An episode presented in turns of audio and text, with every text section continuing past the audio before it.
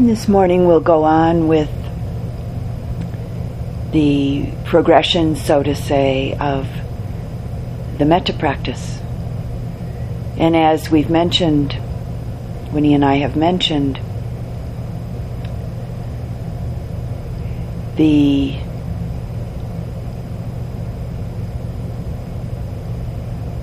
process does get more difficult uh, generally and specifically as we go along.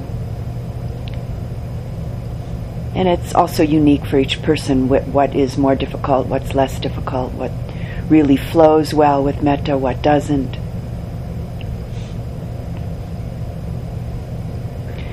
This morning we'll begin uh, exploring this practice of unconditional kindness and friendship and acceptance with the difficult person. And as I think was mentioned a few days ago, uh, traditionally, classically, the term that's often used uh, classically is uh, the enemy. We don't usually uh, use that term in our Western uh, uh, culture of teaching. We tend to uh, translate that uh, this process at this point into working with a difficult person or practicing with a difficult person. And sometimes in difficult situations uh, with difficult people, we react so again, that word, the difference between reacting and responding. We react. We react with aversion, with anger, maybe, with fear, maybe, with impatience or disappointment, or maybe grief or uh, feelings of dejection, anxiety, despair, maybe guilt. And with these reactive states coming up in ourselves, we're actually perpetuating the suffering that's already present. And in fact, the suffering that the actions came out of. And so, with reaction, we are in a sense reacting it again and again when our actions of uh, thought, uh, uh, uh, body, and speech are born out of some mind state or mind states of aversion.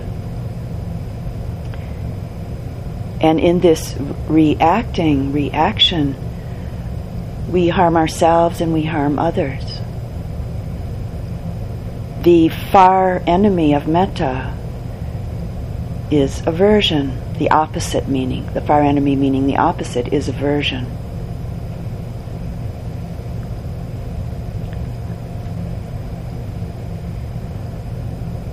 One of the experiences that can happen in meditation practice for people at some points along the way in practice, and some of you may uh, have experienced some of this, is a kind of a spontaneous review that comes up.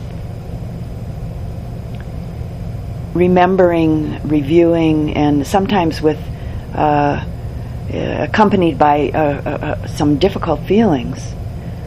All of the unskillful, all of the unhurtful, or all of the hurtful things that we've done in our life. And it does happen for just about everybody at some points along the way in practice. I certainly went through uh, a very intense period like this at one point, and then some less intense periods uh, of it over the years.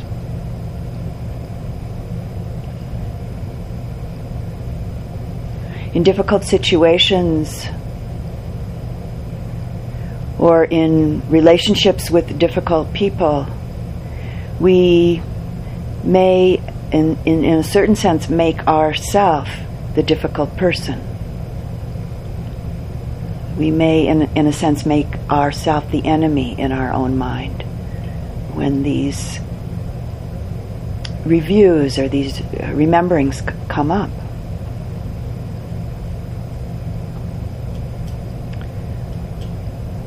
And we see how we've acted outwardly and felt inwardly from the mind state of aversion, maybe with anger, maybe with rage,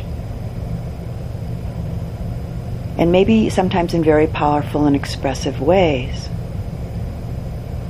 We've also, we see how we've acted in, with aversion inwardly, with the inward uh, experiences of fear, or disappointment, or grief, or maybe really shutting down to others, cutting ourselves off from others, and in that process also cutting ourselves off from our own heart, our own mind.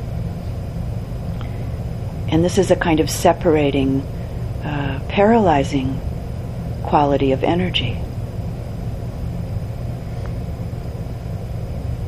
They're all really the same basic state of mind, aversion, appearing in all kinds of different guises. In our practice, in our uh, meditation practice, our metta practice, our insight practice,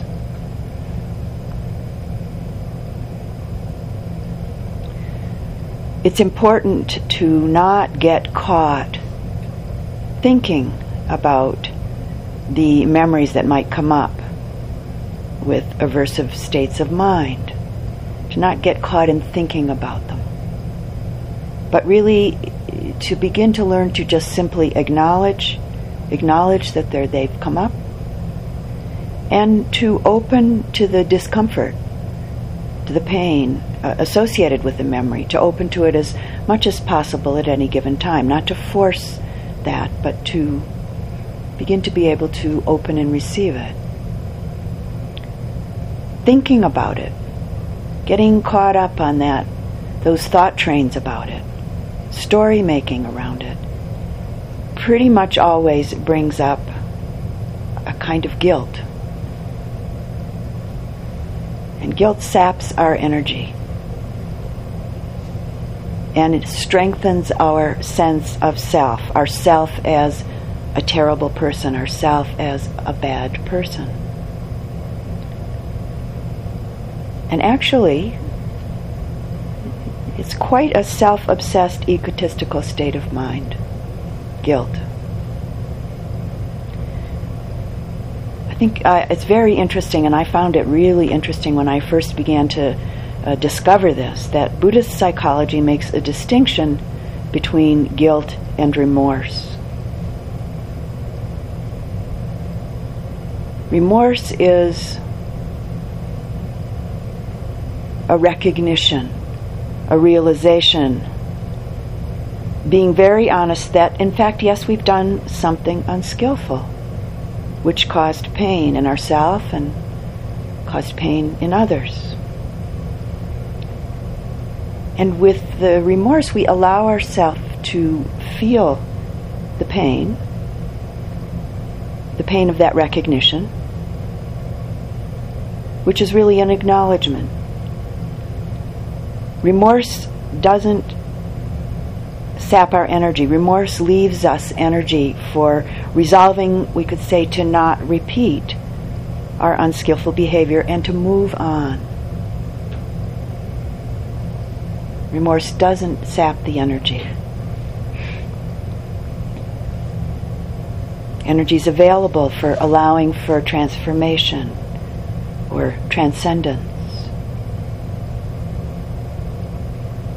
When we hold on, when we cling on to anger towards another or fear of another, uh, maybe someone who's treated us badly in some way, treated us with disrespect, perpetrated some kind of harm mentally or maybe physically. If we cling to that, hold tight to it, hold tight to the anger, to the fear.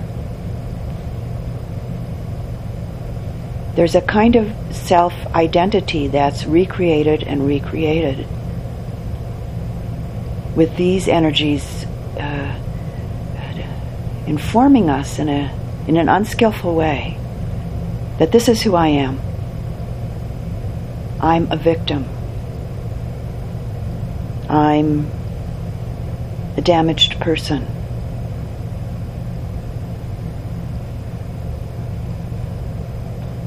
And if we keep clinging, we keep re re-identifying in that way.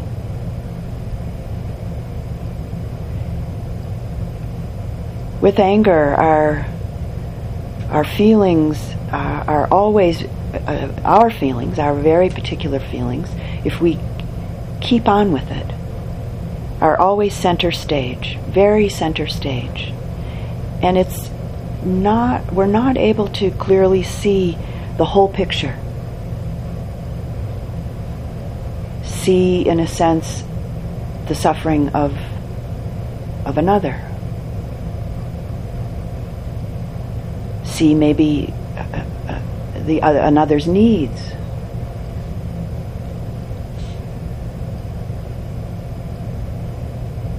Anger is a natural response to being hurt in some way. But if we keep holding it, we keep ourselves partially blind. And we can't really truly connect. When we act from a place of rage, anger, guilt,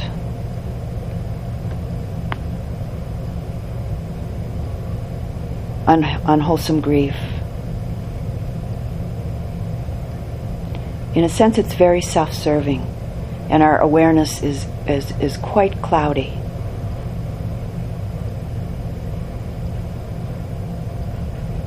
I had a, a dinner with a, a student uh, a while ago who's a little girl, um, with dinner with her and her young girl, her young child.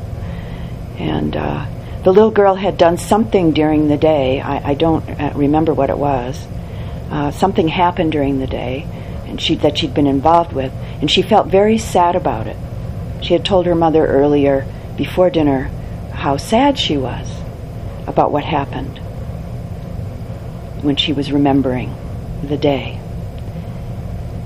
And then at dinner, she had a huge temper tantrum about nothing. That it seemed about nothing, nothing that was going on at the dinner and her mother, uh, uh, and she was taking it out basically on, on her mother uh, for no apparent reason whatsoever.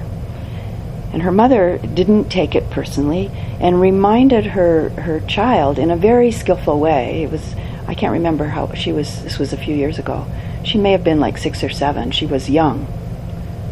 Um, reminded her about the, the sadness that she'd felt about what had happened during the day. And it was amazing to see the little girl's uh, temper tantrum dropped away, and she remembered the sadness and then talked about it. And she was no longer angry. She felt some sadness, maybe disappointment, as again, I don't remember what the situation was, it doesn't really matter. But she let go of her reactive uh, which for her had been quite a habit pattern. She was an adopted child and she'd had a rough beginning. So she'd had quite a history of temper tantrums as a way of acting out pain. But this time she remembered the sadness and that was what she remembered and we, we talked about it and and then we went on and we had dinner, a nice dinner together. I, I was uh, quite uh, admiring of how her mother handled it, and the little girl's real ready response to that very skillful interaction with her mother.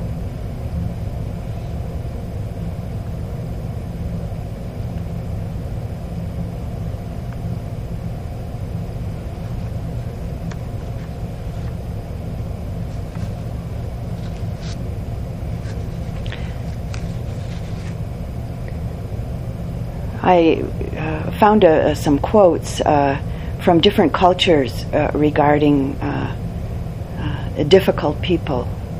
I'd just like to share a few of them. It's a lot of wisdom coming from around the world in this in this way.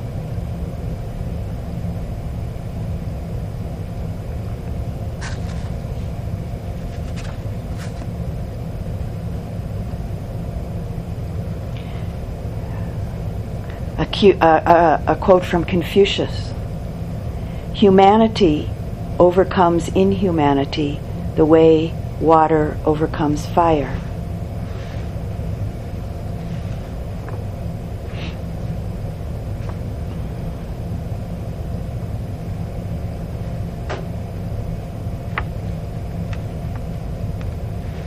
From the Quran Requite evil with good, and the one who is your enemy will be your dearest friend.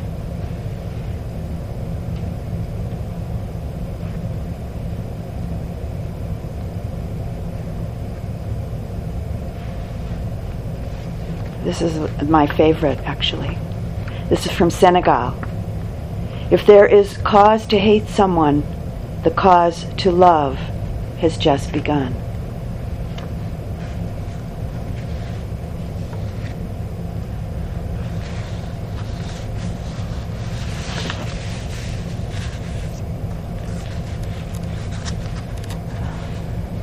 We've all uh,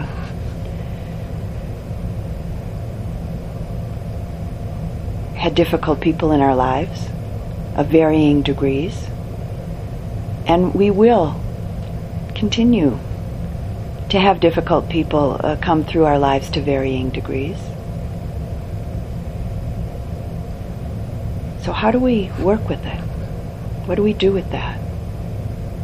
And again, we do different things at different times. And certainly this practice is a powerful uh, antidote, we could say, and healing uh, opportunity in terms of oh, the way that we, uh, the possibility of responding rather than reacting from old habitual uh, ways and pains uh, in relationship to difficult people and difficult situations.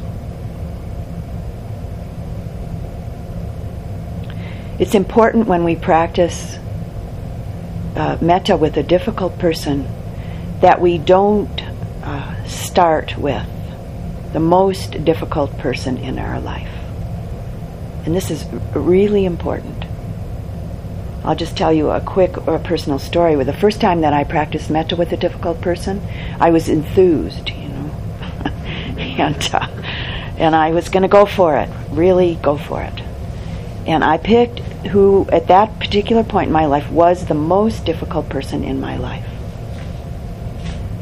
Now I have a, a mind that uh, visualizes very easily, quite well, in, in lots of detail and color and everything.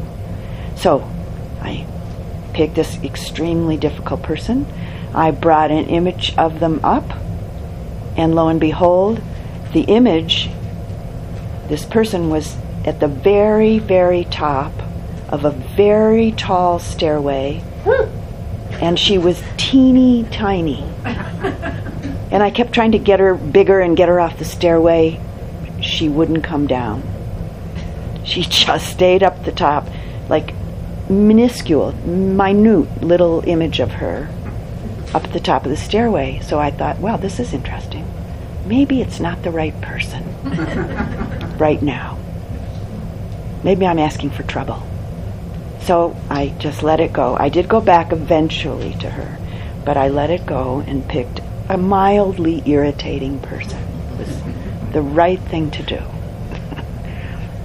so no matter how um, enthused you might be about working with a difficult person, I'm making a big assumption here, but uh, uh, take your time.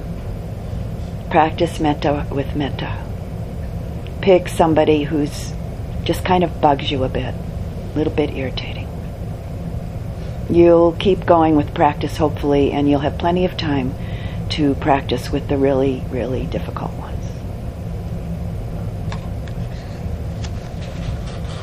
So we'll begin now with the practice. Just relaxing, take a couple of deep breaths, settle into your seat.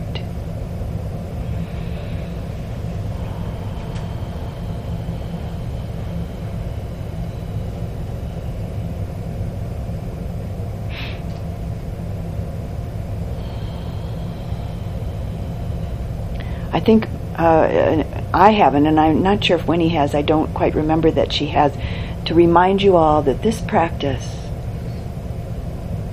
and really any practice from in our in our Buddhist lineage, we need to practice from a place of relaxation.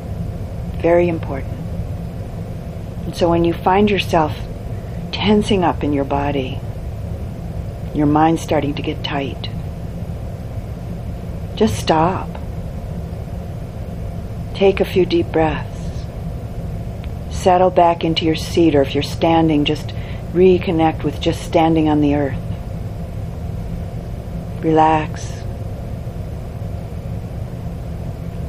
And then begin again.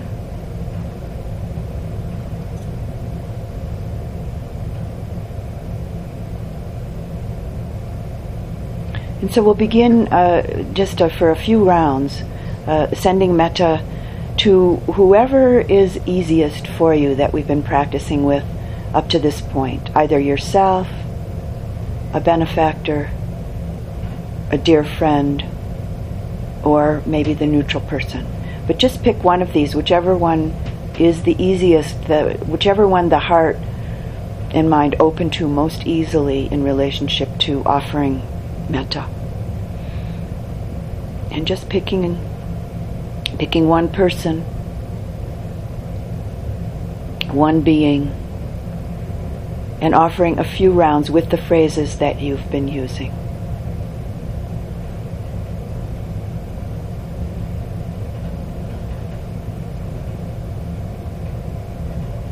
I'm not going to repeat the phrases because some of you are using some of the phrases, some are using others, some of you may have uh, done a little bit of change with some of the phrases to make them more relevant for you. So you just use the phrases that you have been using.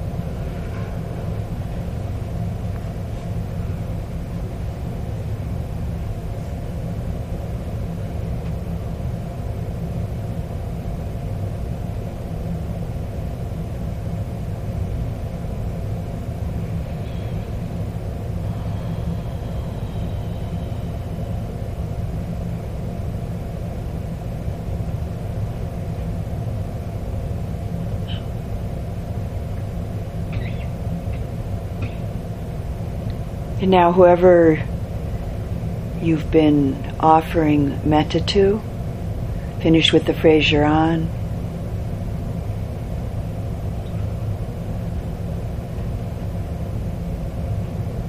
And just let them be, let them go. They're going with your metta blessings. Just let them go.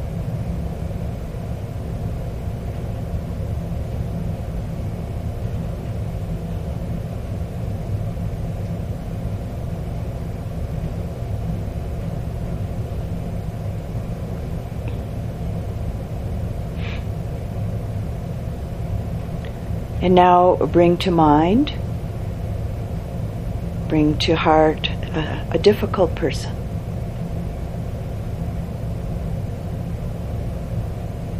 Not too difficult.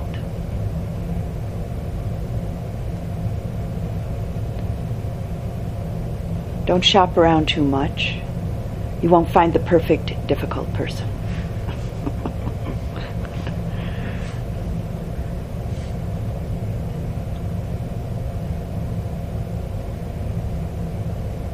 And if you are able to visualize easily, bring an image up. Maybe along with the felt sense. If, if visualizing doesn't uh, come easily for you, bring in a felt sense of some, to some degree of this person.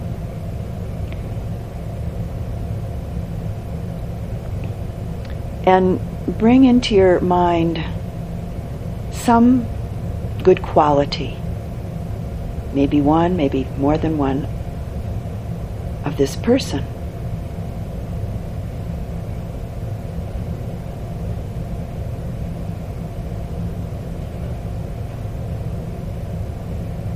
And if that is too challenging at this moment, then just simply bring into your mind, your heart, this being's wish to be happy, this being's wish to be at ease in their life, just as you wish to be happy, at ease, and content in your life.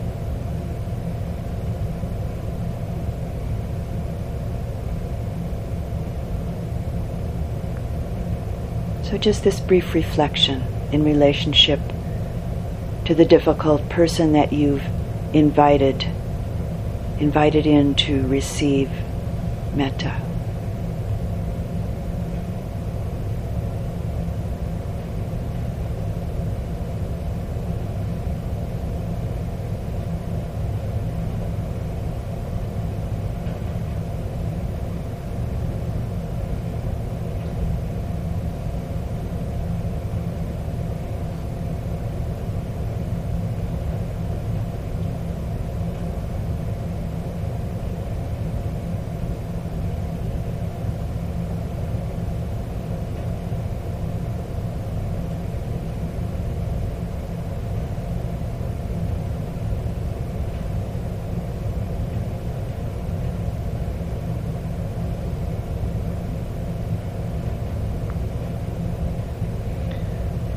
And now beginning with the phrases for this being. And using the same or similar phrases that you've used for yourself and all the other beings that we've been practicing with up until now.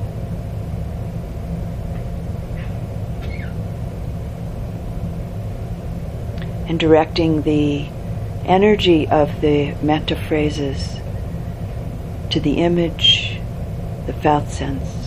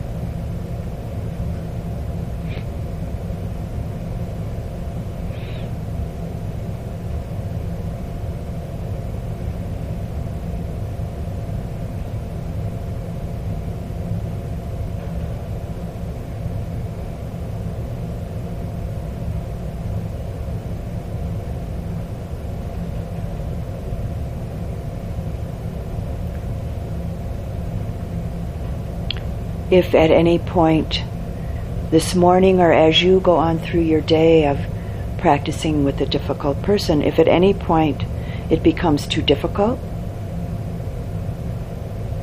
too, too hard to keep going with this, uh, this difficult person, just return to your benefactor or to your dear friend or yourself, or maybe the neutral person,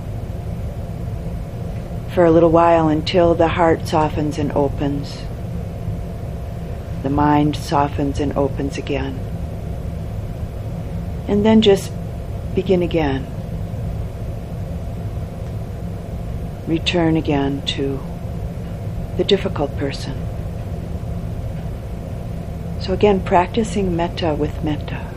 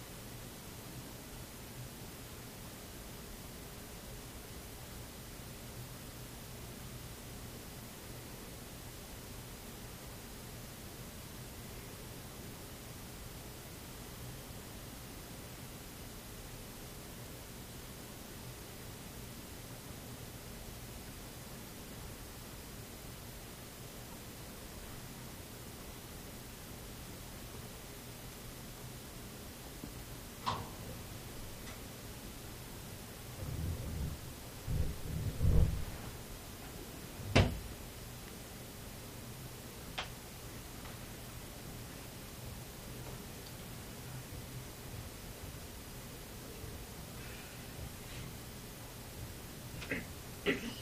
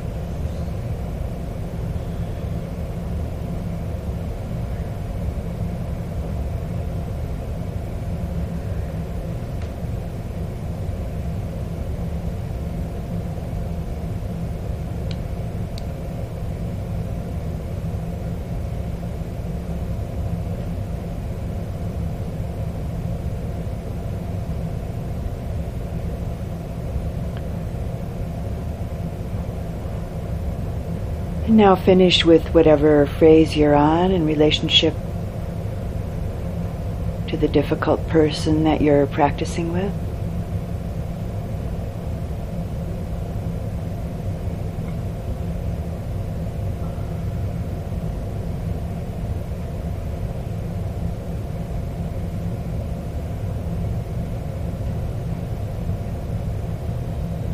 And just let them be.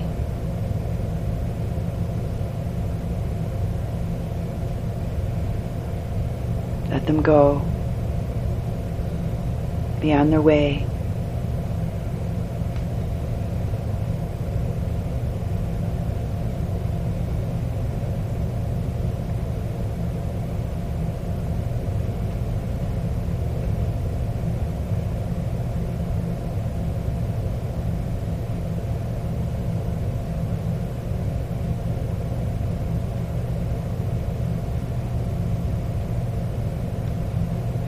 Spending just a moment or so now offering metta to yourself. To yourself, from yourself, for yourself.